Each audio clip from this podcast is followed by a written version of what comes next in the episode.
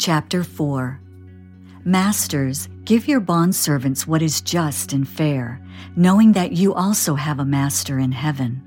Continue earnestly in prayer, being vigilant in it with thanksgiving.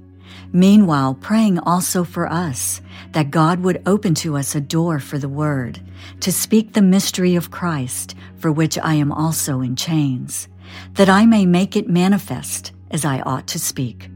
Walk in wisdom toward those who are outside, redeeming the time. Let your speech always be with grace, seasoned with salt, that you may know how you ought to answer each one. Tychicus, a beloved brother, faithful minister, and fellow servant in the Lord, will tell you all the news about me. I am sending him to you for this very purpose, that he may know your circumstances and comfort your hearts. With Onesimus, a faithful and beloved brother, who is one of you, they will make known to you all things which are happening here. Aristarchus, my fellow prisoner, greets you, with Mark, the cousin of Barnabas, about whom you received instructions. If he comes to you, welcome him. And Jesus, who is called Justus.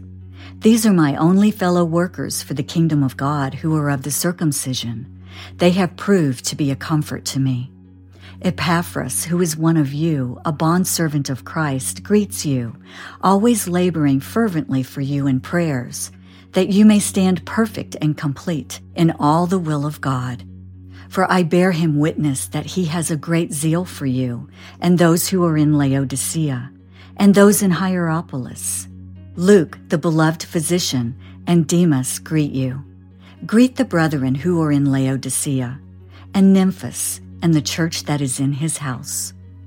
Now when this epistle is read among you, see that it is read also in the church of the Laodiceans, and that you likewise read the epistle from Laodicea. And say to Archippus, take heed to the ministry which you have received in the Lord, that you may fulfill it. This salutation by my own hand, Paul. Remember my chains. Grace be with you. Amen.